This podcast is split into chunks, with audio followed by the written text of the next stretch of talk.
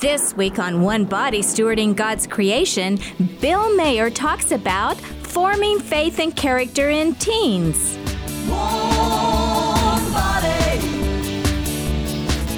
One body. Bill Mayer is the campus minister at Thomas More Prep, Marian Junior and Senior High Schools, theology instructor in the junior high, and head basketball coach for the Monarchs. One body. God's creation. Bill is being interviewed by Divine Mercy Radio's on air host, Ken Billinger. And now, here's Ken. We want to welcome in uh, Bill Mayer, who is the um, campus minister at Thomas More Prep Junior and Senior High School, as well as the religious religion instructor for the junior high students. He's also the head basketball coach for the Monarchs. In addition, Bill, along with his wife Mandy, are directors of religious education at St. Nicholas of Myra Parish. Bill is the father of Thomas, Andrew, and Emma. I think you had a couple of young folks uh, who were new to trivia questions yesterday. Yeah, I heard that. I didn't know they called in, but I heard that. They were pretty excited. Well, when I heard Thomas, I thought, okay, that's got to be uh, not Big Tom because he's just a little too old. He wasn't 12 and under, so I knew it wasn't your dad. So, Yeah. Uh, but Bill, of course, is here with us this morning to talk about new spiritual programs at Thomas More Prep, Marian Junior and Senior High School. So, Bill, welcome in. Always great to have you. Let's talk about uh, what the new spiritual programs are that are in place this year at TMP Marian. Well, there's there's several new ones. Um, you know, every year we try to to find a different way. The young people, you know, you got to keep changing because what what they need to grow in faith is changing, and, and that's a good thing. So we got some new ones we're pretty excited about to talk about. Uh, the first one is Faith Thursdays, which is a program that we've put in on their Thursday mornings. You know, you know this that, that one of the things about faith growth is that uh, all of us come to it in a different way, and uh, you know, some people, you know, reading scripture and meditating upon it is a great way to grow in faith. Some people just spending time praying the rosary and, and in prayer. Uh, for some people, they like to read books about faith. Some people can't stand reading books about faith. They like watching videos. And so, you know, one of the things that uh, that we want to do is is we recognize that all the kids have a different way that they grow in their faith, and we want to give them an opportunity to do it in that way. And so uh, on Thursday mornings, we're so blessed at TMP to have such an incredible faculty and staff we came to them this summer and we asked them to think of a class that they would want to teach the young people. And so we're talking math teachers, we're talking English teachers, we're talking, uh, we have the counselors help them with it. Um, and they brought back an unbelievable list of classes. And then we gave that to the kids and let them choose. And I pretty much adjusted hardly anything on it. Uh, I was worried one class would be really heavy with them and one class may not have very many. But, you know, thanks be to God, it worked out just great. And so uh, on Thursday mornings now at TMP, if you drop in there right away, you'll see classes all over the place uh, with uh, kids taking classes that they wanted, that they were excited to uh, take. Really? Wow. Yeah. That's awesome. So That's awesome. So uh, let's talk about the goals of the programs. Obviously, you it sounds like there's been great response, which is great uh, to hear. So, what are the goals of these programs that you're setting up now? You know, really, the goal is uh, is is to have the young people be more excited in their faith. From a standpoint of if, if I had to take a class that I wasn't excited about, my attitude's not very good. I go in there, I don't want to get anything out of it, and then the result of it is I don't get anything out of it. Um, so one, we wanted to to give the students an opportunity to have some self selection, some self choice, and then some excitement about going. And and so the goal was first to to just create a little bit of excitement and and a good attitude towards it. Um, you know, the other goals of it is uh, you know they get around these teachers who they don't get to see often in a uh, faith standpoint necessarily, and they get to see them in a different light, and we keep giving them. Uh, role models. You know, I, I got a list here. Like our science teacher, Mr. Dennis, is teaching the authentic words of Jesus, and and people don't know this, but Mr. Dennis went to the seminary, has a lot of knowledge, and and he's a science teacher, but he's doing a great job of leading them in that. Uh, Cody Morenzer, who you know is is leading a men's group with our new uh, counselor, Mr. Zockman. Coach Schulte and Coach Bowen, our football coach, and our AD are leading uh, Fellowship for Christian Athletes. A neat uh, little opportunity for them. We have a women's group that Mrs. Haig is leading. Uh, we have Moving the Body God Gave You with Mrs. Pinkney and Mrs. Schoaf, and uh, they're doing some meditation on Scripture while they're doing some stretching and some things, and, and kind of a neat class for, for young ladies. Um, and along the way, talking about some serious things that, that, that young ladies need to talk about. Um, we have a Prayer Warriors group, which they just go in there and they pray for people. So if you got an intention or something, um, you can reach out to them, and they offer that hour up in prayer. Um, we have a prayer and action group, which our, our coach James Harris is leading, and they go work and they do things um, and they serve people in the community. Uh, we have a couple teachers that are looking at Catholicism and media. Uh, one in particular loves Superman, and so they're looking at the ties between you know Superman and those things. And then I have uh, I wanted to call it the Butt Club, but I thought we couldn't handle that. But it's all the students who believe in the Catholic faith, but this issue. Where I, I believe in most of it, but I'm struggling with this. And so we talk about those things and we throw it oh. out and, and we discuss. And That is awesome. I think that's a great. So, what are some of the things that you're hearing from the students? The butts, I guess. oh man, you talk about all the stuff, but you know, our young people are just trying to shuffle through and they always come with their hearts. So you look at, at, at marriage and they always come and they say, well, you know, it's unfair that this person loves this person and we're saying, you know, they can't be married. And it doesn't have to be, you know, one of the typical would be homosexual marriage, but also like remarriage and, and those sort of things. And, and, you know, they're always leading with their heart and they're feeling for people. And then we have to work through the issues. And by the end of it, um, most of them come to understand. But that would be a big one. Uh, legalizing uh, marijuana would be one. Uh, so, you know, but the thing about it is, you know, it might make people nervous that, that you talk about some of those things, but the young people have questions on it. And we have a chance to keep them within the church. I truly believe that if you spend time reading and understanding the teachings of the church on any subject and you put your work into it, you will understand and believe why the church teaches it. Uh, and I, I totally agree. One of the things that I always say is if you understand the faith and you know the faith, you'll never leave it. And that's I really truly believe that. And it's it's a sad thing because so many people leave not understanding. Uh, I think it's so much more of a perception of what they think the church is than what the reality Yeah. is. And so that that's great. Um, it's great to hear that uh, the young people are. I think that's so important to get them uh, educated early. Sometimes we, you know, we talk about Catholics are sacramentalized, but they're not well catechized. And I think what, what you're doing here is a great uh, a great start, a great way to to really help these kids to to learn and know their faith, and that's awesome. Let's talk a little bit about virtues and those virtues you aim to foster among the students. Um, share some information on that, if you would. I, you know, my first thing would be we, we are trying to give them every virtue, but uh, you know, in particular, there's three virtues we're working on. Um, we're trying to counter uh, the world right now, and so you'll notice pretty quickly the three things I think the world teaches our young people is to be disrespectful, to be selfish, and to be prideful. And I think that uh, the way we counter those, then we work with reverence, charity, and and humility.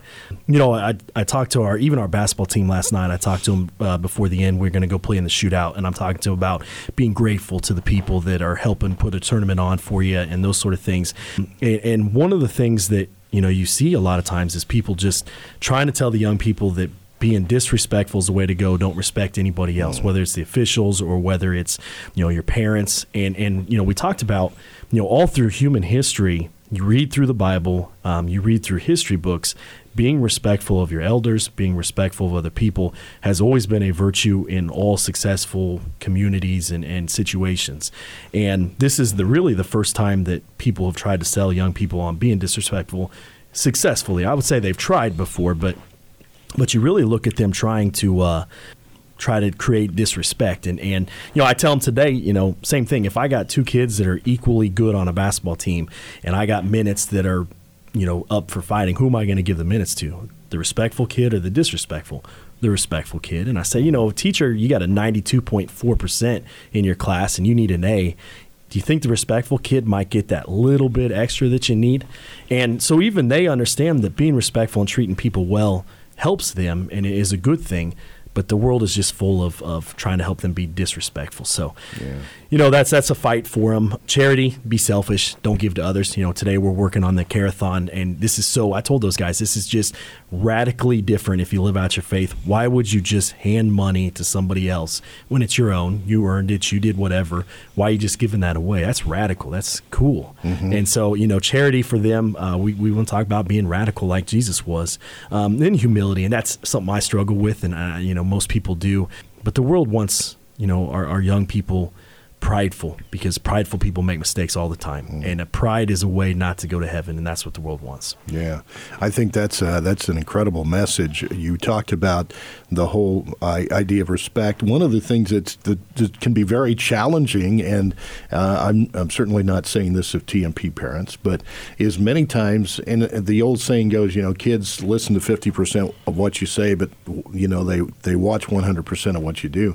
And when you have parents in the stand who are reacting in a bad way, disrespectfully, um, that sends a message to the kids, and it's obviously not a good message. And so sometimes it's important for those you know the parents to understand that as well because uh, obviously they're going to the kids a lot of times will mirror their actions and we certainly want uh, so that can I know I just know with sports sometimes the intensity that happens people get caught up in the moment and and I can't say I've never done that before on a bad call or something like that back in the day but but uh, those are things that we certainly want to be aware of so this year uh, a newly structured service hour program was implemented at TMP. Kind of talk about how the new system works and what you want to achieve with the, the new system. Okay. Um, one of the things we did was made a terminology change, and it seems kind of minor to a lot of people.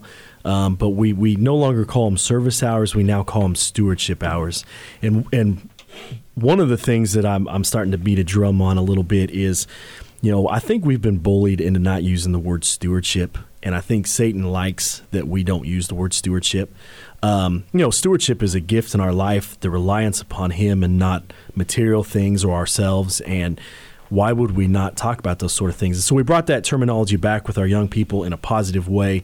And, and so that's the terminology change.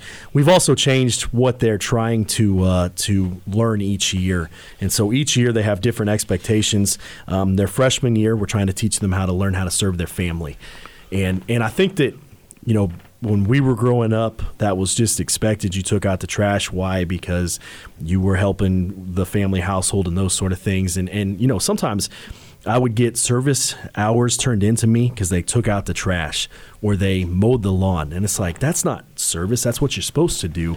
And so we're trying to teach them what authentic service for the family is. And so we're trying to encourage them, you know, dad and mom are stressed, can't do something, and you do something that substantially takes a weight off of them in a way that they weren't expecting. Um, trying to teach them how to serve their family.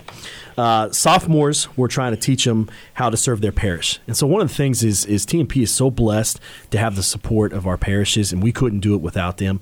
And we want to make sure that our young people get into the parishes and learn how to serve them as well. And so serving, lecturing, uh, greeting at Mass, um, going to the CYO programs, um, going to the, the soup suppers and those sort of things, just being part of the parish. We're just trying to bring them in. And we're so lucky in Hays to have such fantastic CYO groups that if we get the young people there, you know, they will keep them in the CYO programs, and then everybody wins um, in, in that way. And so, our junior year, we're trying to teach them how to uh, serve the needy and the socially marginalized. And so, trying to get them into some organizations that that do that kind of work. And uh, then our senior year, we're trying to actually get them into the secular community. So places that aren't necessarily tied in with the Catholic Church that serve a population, so the evangelization uh, aspect of it. Wow, that's awesome. Kind of see the progression from home to church to community to Everybody, secular. yep. Yeah, that's really awesome. Sounds like a great program. A lot of good things happening right now.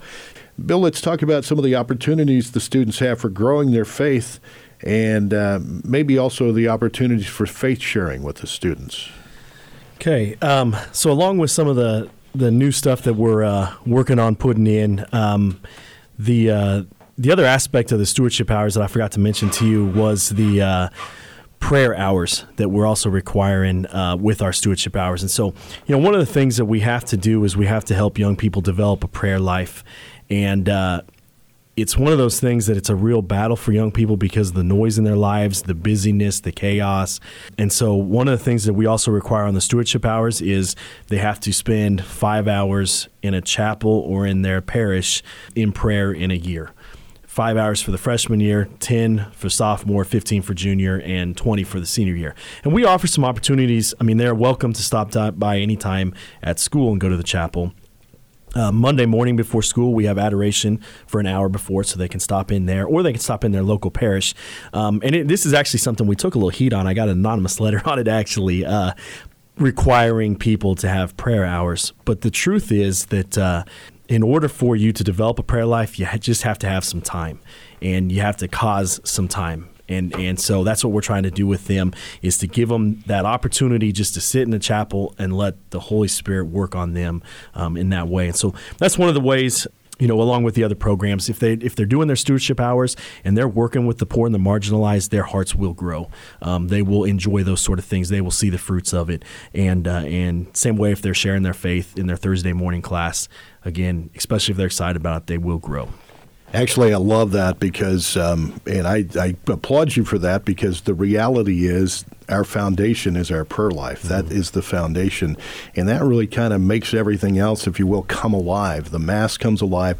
Our spiritual life continues to grow. And, and, and, and so we develop the, uh, the prayer life is the important thing. I, I think uh, so many people miss that. They don't understand the importance of prayer and really prayer being the foundation. I, I kind of, when I do my talks, I talk on that all the time because prayer is such an important, uh, important piece. Without that, it, nothing else happens. I mean, um, to to have that relationship with Christ is is uh, first and foremost because to me everything else just really comes alive from there. So I think that's a, a great thing, and and it's great that students are doing that. So.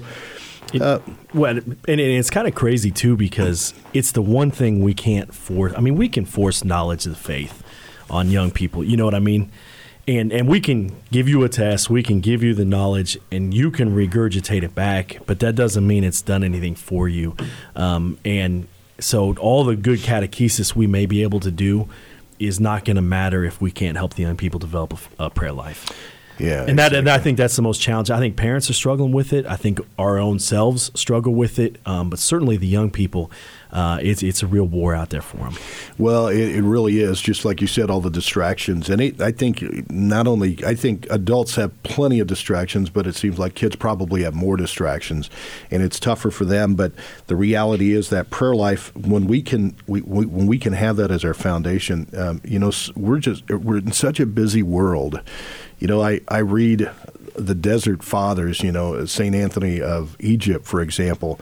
And the two things that are really talked about, uh, Henry Nouwen wrote a book on the on the desert fathers that is really good for prayer. But two things that are critical. I mean, there's several others, but the two pieces he talks about is solitude and silence. And we have in this crazy world, solitude is something that we need. That we we need. It's almost like you just need to have it for your sanity sometimes.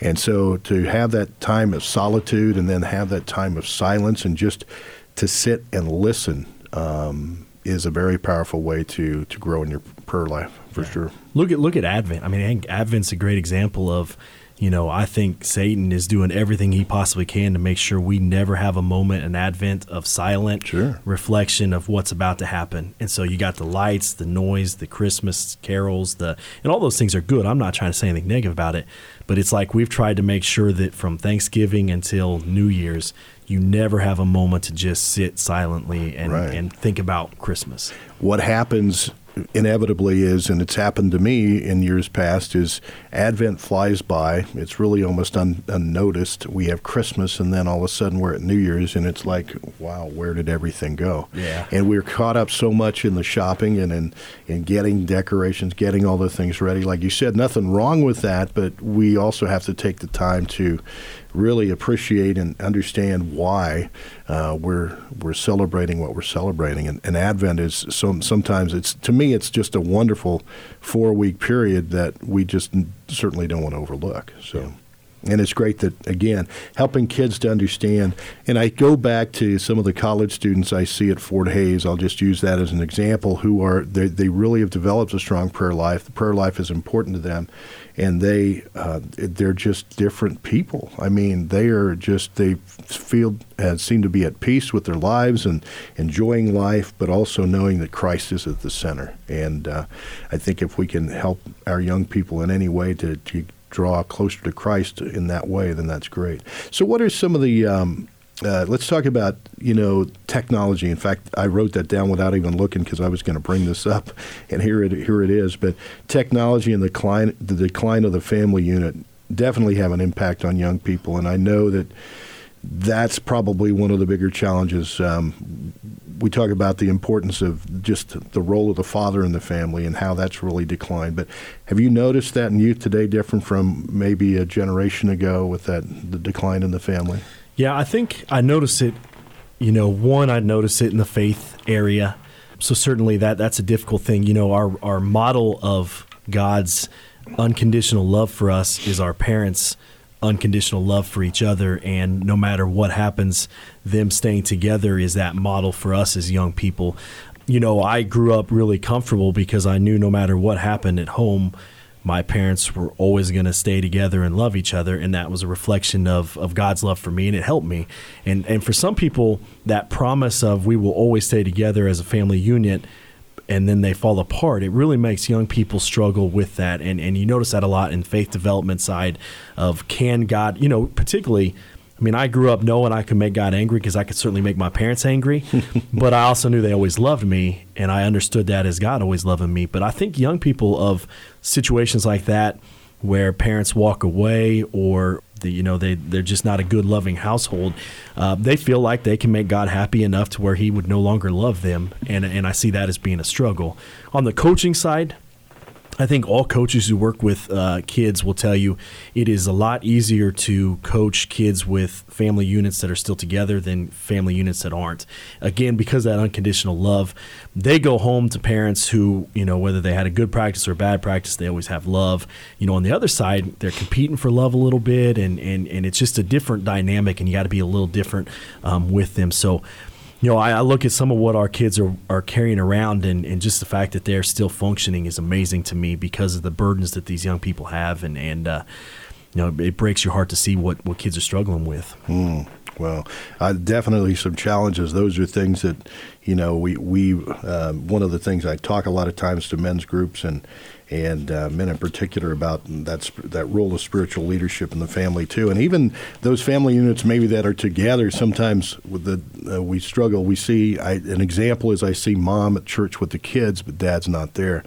Well, he's playing golf this morning, Yeah. and so those are things that impact. Again, it goes back to that kids. You know, listen to fifty percent of what you say and watch hundred percent of what you do, and those are things that are impactful and, and it's amazing the numbers and, and if we could the my one of my biggest goals and one of the things I want young dads to understand is the importance of of taking that that lead and not being afraid to do it. I think too many guys today are worried about well I'm not spiritual so I, I this is not a responsibility I, I can take, you know. Be, and I and the reason I'm so passionate about it is because back in the day I was not that. I was the example of what not to be.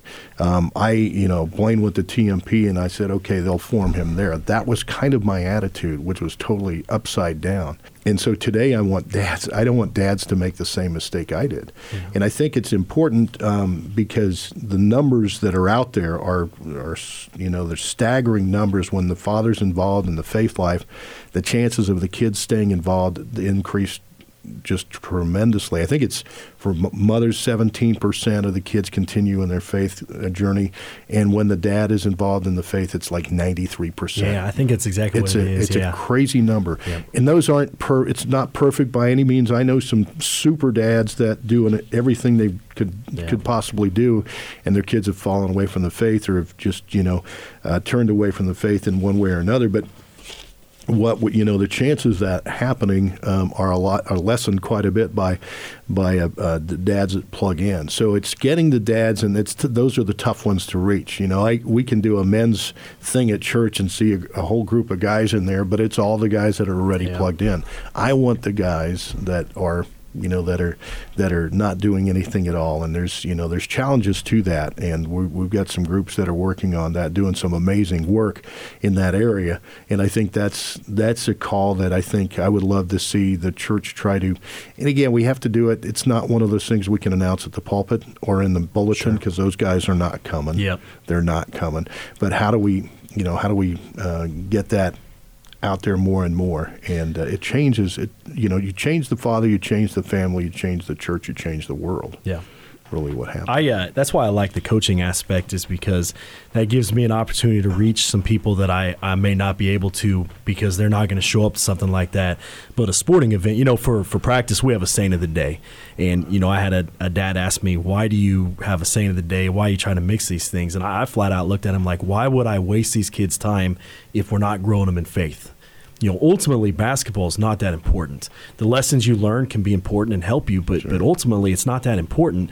But if we can get them, you know, we have a hundred and some practices. If we can get them to know a hundred and some saints through the season, we've done something. You know, and and that conversation with him, you know, I, I like to think we couldn't have any other time because he wouldn't show up to something like you're talking about. But so I think there's there's other avenues out there that we can get to some of those guys. But I agree with you 100. percent uh, We we got to get that that going in the church. Yeah, and it's it's interesting because I always say, well, I'm not probably not the guy to do it. I'm I'm kind of the grandpa now, but the young people and where it is, you talk about sports, and that's really a, a perfect scenario.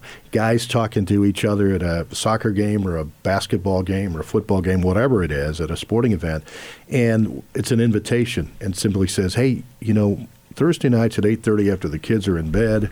Um, we get together as guys, just talk about guy stuff. You want to join us? It's that simple invitation. There's no bulletin announcement. There's no n- official name for the group. There's no website. There's none of that. But it's it's, it's really a focus model, and uh, the way focus works uh, it's based off that. But it's really a simple invitation, and the guys come out and they start talking about guy stuff, and they introduce the faith, and and they don't, um, you know, if it doesn't go anywhere, it's okay, and then we go back to conversation and eventually circle back around. It's amazing what's happening uh, uh, with the guys that are doing that.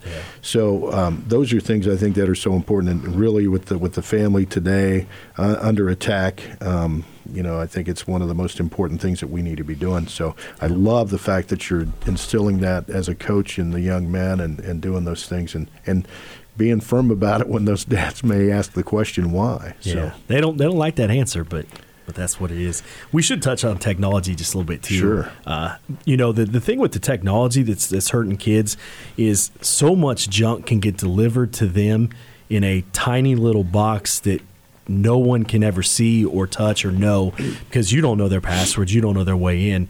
And I think you know technology is good in a lot of ways, but I think that's the concern is that so much toxic stuff is being delivered to them in their rooms when no one knows that it's being mm. delivered to them. And so, even if you knew what they were consuming, whether it was social media or whether it was pornography or if it, whether it was something else, you could combat that. But the problem is, we have no idea what is being delivered to them.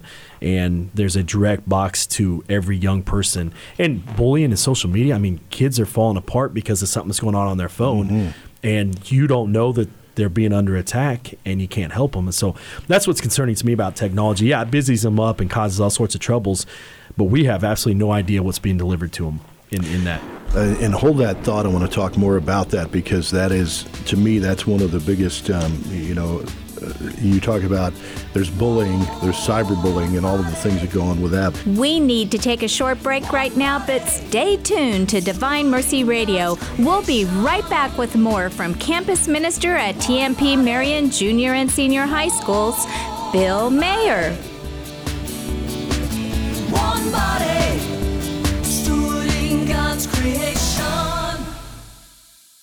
This One Body Show is brought to you by Herman Physical Therapy and Wellness. The PT is in. Let's take a question. Can physical therapy help my back pain? In most cases, the answer is an emphatic yes. Back pain can often be managed through specific exercises or with manual therapy to improve the mobility of the spine. Thank you, caller. Troy, we have another question. Caller, you're on the air. Do I need to see my doctor first to get orders? Great question, and the answer is no. Most insurances do not require doctor's orders for physical therapy. And by starting with PT, you can often reduce costs and shorten recovery times from an injury. Thank you, callers, and thank you, Troy.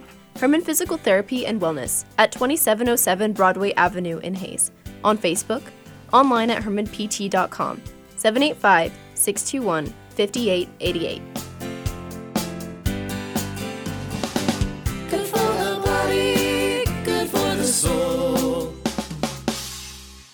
We're back on One Body Stewarding God's Creation.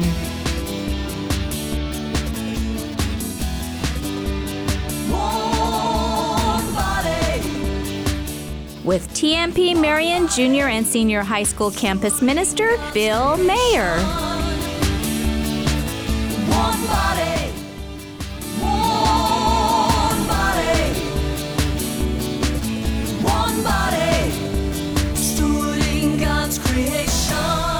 Ken Billinger is conducting the interview. talking with Bill Mayer, who's the campus minister at TMP Marian Junior Senior High School, and some of the challenges that we have with our kids today and, and really helping them to grow in their faith. Technology is the one thing, you know, I, I, I thought about that too. We, I don't remember, a friend and I were talking. I, I said, think about this. Years ago, it was if, if kids wanted to get a hold of uh, pornography, it was generally like a Playboy magazine. Yeah. And somebody's dad had a habit, and and that was kind of oh, I found my dad's stash of Playboys, for example, and so the guys would all go over to somebody's house, and that was kind of a common thing. I I, I will share a story briefly that at one time when I was probably 14, I searched high and low in my parents' house when my mom and dad were gone, thinking Dad's got to have a stash somewhere. And I was I'm, I'm proud to say today I'd never found anything. So kudos to Dad. Um, and I trust me, I didn't. I left no stone unturned. uh, but but today it's as close as you said. The device. One of the things, the other things, you know, you can you can look at that, and uh, I didn't. I didn't even. I mean, this is I somewhat techno- technology savvy, but not not totally. And I noticed when on the iPhone anyway, there's a button called private down here. I just came across that by accident. And it's private browsing, so it won't remember pages you visited or anything. And kids are very savvy, so they're going to know these things too. And it's unfortunate because, um, in fact, the story was um, we had an, this was actually an, an eight year old student at our parish where it was basically showing kids how they can uh, how they can erase history on their phone, and so those are things that are out there and they're happening, and we have to be aware. And I think sometimes parents can be a little bit too lax with with the you know the access to the the phones and, and the smartphones, and we call them smartphones. I'm not sure how smart they are sometimes. Yeah. But I think just being being aware, being vigilant, I think is important too. Yep. Yep. Yeah. And and you know, I think certainly the pornography thing is not something we enjoy talking about. I think at some point in our time, all of us are uncomfortable. It, it took me a long time before I even wanted to say that word, certainly on like the air or something like that. But if we want to help young people this day and age, we have to educate them on it. We have to uh, help them to understand how harmful and, and detrimental that is to their lives. And uh, we need to, as parents, help our young people when they're growing through those formative uh, years to uh, to avoid those things. Uh, and it's a natural tendency, uh, a desire at that age at some level, um, and we just have to help put safeguards in place for that. But if you want to help your young person, in my advice as a campus minister who works with young people all the time, it's control that phone, whether you can mirror it or whether you can lock it and limit it or what you can do with it. The single best thing you can do for your young person, they won't like it, but the best thing you can do for them is to control that phone. Yeah, absolutely. The other thing I want to mention, because I know there's men who, uh, young people and uh, men and women actually struggling with pornography. There are there are measures you can put in place. There's uh, programs out there. One called Covenant Eyes, for example. I've, I've got a good friend of mine who has a ministry that that's what he does. It's called King David's Rock. In fact, we spoke at Fort Hays State last year, and to talk about the because that is a struggle. It's a it's a big big business. I mean, when a business is making thirty-one or you know the industry is making thirty-one hundred dollars a second, um, making more money than pro sports combined. That's a pretty serious thing, and so we've got we've got a, a battle on our hands, and those are things that are just um, again as close as as, as right. Uh, you know, in the palm of your hand with your with your smartphone. So we want to be aware of that. Let's talk. We talked a little on technology, and and uh, has that? I get. How many years have you been teaching now? Uh, this is my seventh. Seventh year. Yep. So even in that time, have you seen? I mean, with technology changing, has that really become more challenging every year? Is that have you Yeah. noticed that? Has that kind of been? Yeah, I think so. I think, you know, originally not every kid had a smartphone. They were expensive, and, and even just in the last seven years, the availability to everybody, like even, you know, people like Cody Marinzer, I give him a hard time. He teaches with us. He's finally gone from the flip phone to a smartphone. And so, you know, when he went, he was the last human alive that had the flip phone. And, and, and so now everybody has it. And, and I think they're really good at attacking our young people through it. I mean, you talked about it being an industry. I think, you know, Satan's goal is to, to help the young people to devalue themselves. So they're attacked with pictures of beautiful people that they can't live up to those standards. There's the cyberbullying, so they're under attack that way. And, and all this makes for a really incredibly terrible combination for our young people that and I know even for myself social media if I like in Lent I give up social media and when I clear my head of all that stuff and I quit checking the news stations it's amazing how fast my life changes in a positive way when I'm not consuming that kind of stuff and, and you know you talk about technology but on the positive side and I want to be a salesman for a second you got like KBDM radio here producing quality Catholic stuff out there and the changes in people's lives when they consume this kind of stuff. And so, you know, we, we just have to use this tool in a positive way. You know, they've got the app and they've got different ways, but whatever you choose to consume through your phone will affect your life one way or the other. And if you choose to consume stuff like Catholic radio, I mean, your life will take off an entire different way. If you consume the muck and the mess, it's not going to be a good deal. Uh, exactly right, and that the, you know I I'm on Facebook with um, you know ministry pages that we have and things, and and but and I'll so sometimes I'll start kind of scrolling through, and and what happens to me is I get to a point where I go, okay, this is enough. I'm you know I'm seeing stuff ha- on there, and it's like, okay, this is ridiculous. So um, to that point is, is let let me find something constructive rather than destructive, and I think uh, we do have that choice, like you said, like anything else, and we can we can choose. Um, to listen to good programming, good radio, or good uh, good things from the internet, or we can choose the other. So, uh, an excellent point. Well, by the time seniors graduate, what's the one thing that you hope they will have absorbed from their time with you as their campus minister? You know, uh, I, I really want them to have three things when they when they leave us. One, I want to surround them with the saints. We have so many role models that we put in their lives, and many of them are not good. I want them to be able to name hundred plus saints and have some information on the story. I think if they understand the ones who came before them and and survived and were successful uh, in their faith, I think that's a positive because then they always, you know, it always goes back to this is too difficult. But if this person did it, why can't I do it? And so I want them to always have that in their mind. Um, I want them to leave us with a prayer life, and and this is going to be really really hard. Um, I understand that in a lot of ways it's a it's a personal choice whether they leave us, but we're going to do the best we can to help them. We're going to give them opportunities. We'll even require it to a certain extent just to give them that chance. I feel like if they leave us with a prayer life, they're going to be fine. I sleep well because the Holy Spirit will have His His way with them and, and will lead them to Christ, and, and I'm I'm comfortable with that. And of course, we want them with really solid catechesis, and we're so blessed to have such good teachers. Um, we're doing the Matthew Kelly series the other day for confirmation. It's a great series one of the questions Matthew Kelly asks is um, who is authentically living out their faith?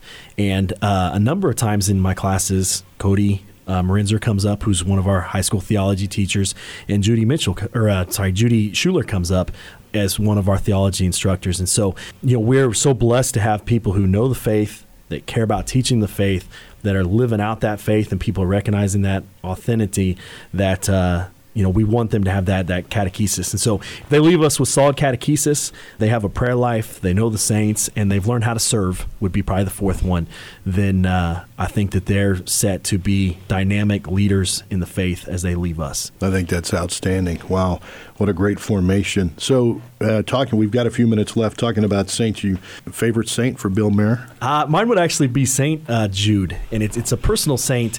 Uh, my great grandmother prayed through St. Jude's intercession for a family member of mine, and it's just something that has been passed down. Uh, I actually have her statue in my office at TMP.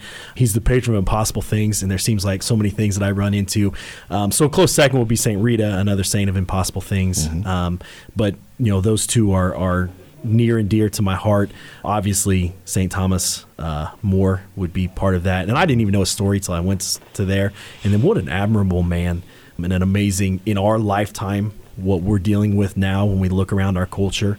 I mean, what a what a great saint for that. So I know you asked for one, but I had Oh, to give you three. So I don't think I have just one. Yeah. I think uh, you know there's a number number of saints. Um, for me, Catherine of Siena is amazing. Um, John Paul II, and I'm I'm really a fan of you know we, we just celebrated 50 years of Humanae Vitae, and so the new saint of of course is um, Pope Paul VI, and just what he did and, and what he went through during that whole time of Humanae Vitae, and really a lot of criticism from Yeah. the laity, a lot of criticism from even other church leaders, and, and he stood firm on that. And to read Humanae Vitae today, I don't know if you've ever read Yeah. it, but if you read from about, I think, 17 on, it's very prophetic. And to, to, it was almost like, wow, you know, I mean, to see the things that were happening and, and that you talked about. So uh, I think there's so many good, you're right. We sometimes, you know, we really look to the saints because they can be great role models for us. And, and I, th- I love the fact that you implement that with the students because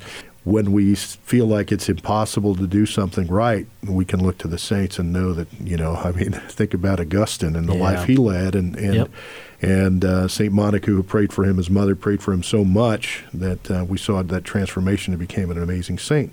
And uh, so lots of good stuff. We appreciate your time, and we eh, heck, we still have a few minutes left. I guess let me let me ask another question, and this is probably a little more delicate, but we'll talk about it. Let's talk a little about the church scandal. Has that been something that the students have asked about or talked about, or what what's what's happened in that in their world there? Yeah, you know, I don't think it's as big a deal for the young people as it is for the uh, for the older people in the church. One of the things is everybody that they look up to seems to have a break or a bad situation and then things come back so you know this is one of the feedback that one of the young people gave me is like everybody has a breakdown and goes to rehab and then they come back and they're strong and they're good and, and so for them at some level they're more forgiving than us at a, at a different level because in their world that that's something that happens i think those that are looking for a reason not to believe in the church are looking at this for a reason to to leave the church. But i also think that this shows the beauty of the church and the fact that uh, the gates of hell will never prevail. And and so we want to talk about yeah humans make decisions, but let's look through the history of the church and the fact that it's still around 2,000 years later, Exactly. even though other things like this have happened at different times.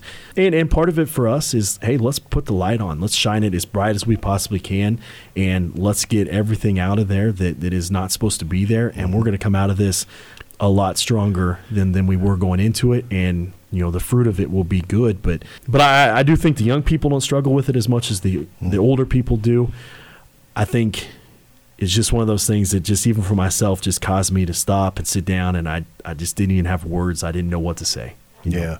Well, I think you're right to your point. I think we want to be transparent as a church. We want to, we are going through a cleansing process, really, but we have to continue to pray. When we, what we have to look at, too, and what I tell people is, the the church is you know we're we're they're human so there's going to be we're fallible. And it's unfortunate in some cases that what's happened is very unfortunate but the reality is it's there and it's always going to be there but I think if we can be transparent that's important but we also have to look at the flip side of that and and that's a very teeny tiny Yep. percentage. We look at how many great priests we do have, how many faithful priests and bishops we do have who do wonderful work and continue to do wonderful work. And I think are sometimes probably when they're wearing that collar, probably get attacked in this day and age, being called everything under the sun just because of you know their, their uh, the fact that they are a priest. And so there's a lot of challenges there. So we need to pray for our good priests. Yep. Well, pray for everybody, not and you know because I do. I pray for. I pray for Archbishop McCarrick. I pray for Archbishop Wuerl. I, I pray for those those uh, bishops and and uh, but I also pray for our priests who have you know remained steadfast and have done such an incredible job because there's so many you know there's a lot more of those. Pe- people, you know, don't necessarily like to hear this, but part of this falls on us, the laity. There used to be a great tradition tradition within the church that we did pray for our priests, and I think part of it is we quit covering our priests with prayers like we should have as the laity.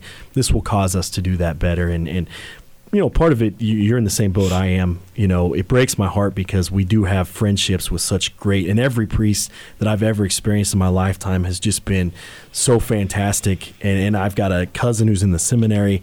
I feel really bad for those guys that are dealing with this, but at the same time, they get an opportunity to uh, offer that up, and and uh, you know, souls will be saved through this in, in a lot of different ways. But I do think it's a call for us, the laity, to surround our, our priests with, with prayers. Absolutely. I think there's, I do that. We do, my wife and I generally do a rosary together every day, and we take each, each, each bead, each Hail Mary, and, and we're offering it up. Um, I mean, we do family, but we do the priests, bishops, and, and different people that we know. So we, it's awesome. we pray for pray for them by name. I think it's too important not to do that. So I agree. So, well, Bill, thanks so much for joining us. We really appreciate it and uh, love the work you're doing, working with young people. That's so important, and I just really, I think you're doing a fantastic job. I'd love to see Thank what you. you're doing. Appreciate it. Thanks. Always great to talk to you. So. Thank you for listening to Divine Mercy Radio. Whether you're listening via radio, computer, smartphone app, or Amazon Echo, we appreciate you tuning in to this week's One Body Stewarding God's Creation. If you would like to comment on today's show or have an idea for a future show, please go to dvmercy.com and click on the one body icon. The comment button is in the middle of the page. And folks, eternity is not seen, but neither are these airwaves. But if you can support these radio waves and help save souls for eternity, then please go to dvmercy.com and click on donate, where your donation will be seen and appreciated. You're listening to Divine Mercy Radio, KBDM 88.1 Hays, and KRTT 88.1 Great Bend. If today you hear his voice, harden not your hearts. One body, stewarding God's creation.